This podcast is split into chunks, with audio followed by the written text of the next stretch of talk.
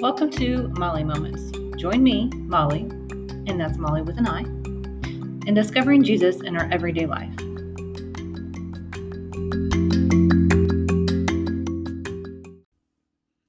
Hey, this is Mollie.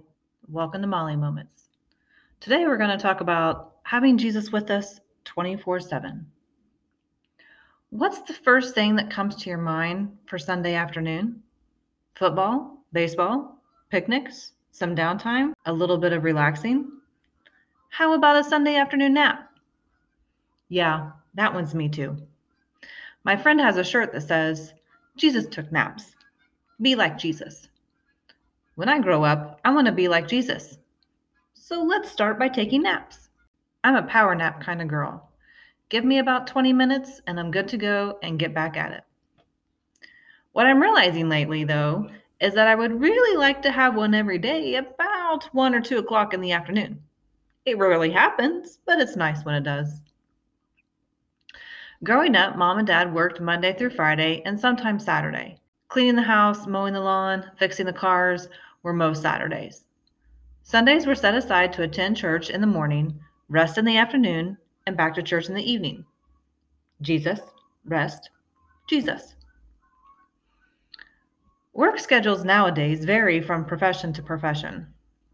Maybe you work three days and then you have four days off. Or you work through the weekend and you have Monday and or Tuesday off. Flex schedule has become the norm and working Monday through Friday 9 to 5 has become a thing of the past. Some professions even set their own schedule and work whenever and wherever they want. Does that mean that a designated day for Jesus and rest is lost in the mix of schedules? Are you starting your work week exhausted and your week is barely started? Are you looking forward to your next set of days off before your current days are over? Or do you have a weekend to propel you through your week? The work week is draining and my tank is breaching empty by the end. Knowing I'm heading to church to worship and fill my tank with Jesus at the end of the work week gives me the strength needed to get out of bed and head to church. Worship, being around other believers, and being in the presence of the Holy Spirit fill and overflow my tank. The end of my week is simultaneously the beginning of my next week. Spending an extended amount of time with Jesus propels me into my next work week. So, what is so special about spending quality time with Jesus, a Sabbath day, and not allowing it to fall to the wayside? God created the heavens and the earth, and on the sixth day, he rested. If he wanted a day of rest, shouldn't we follow his example and have a day of rest too? In the Old Testament time, observing the Sabbath became ritualistic, and they lost their focus of the heavenly purpose of the Sabbath. The purpose of the Sabbath came to life in the New Testament and is alive in each of us today Jesus. We need a day of rest to replenish ourselves physically and spiritually. We are not created to work 24 7, 365. We were created to rest on day six and have a deeper encounter with Him on day seven. We physically rest from labor and spiritually rest in His arms. What better place to take a nap? What if we can experience a Sabbath every day? Yes, we need designated days and times to corporately gather and be in His presence together. We need our day of rest and our 20 minute power naps.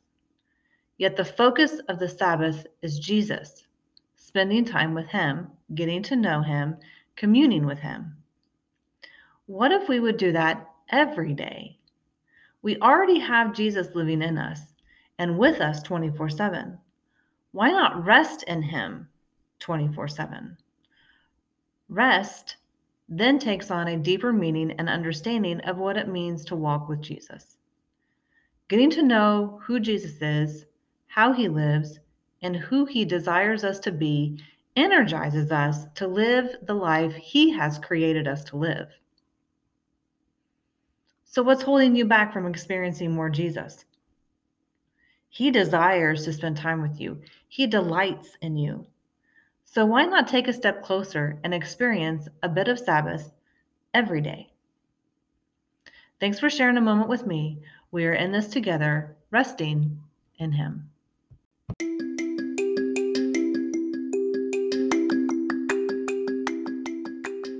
Share this moment we've shared with someone else. You can find more Mollie Moment episodes on Spotify or visit my website at molliemoments.com, and that's Mollie with an I, and find more blogs and podcasts to share. Thanks for sharing a moment with me and Jesus. Have a blessed day, and see you next time.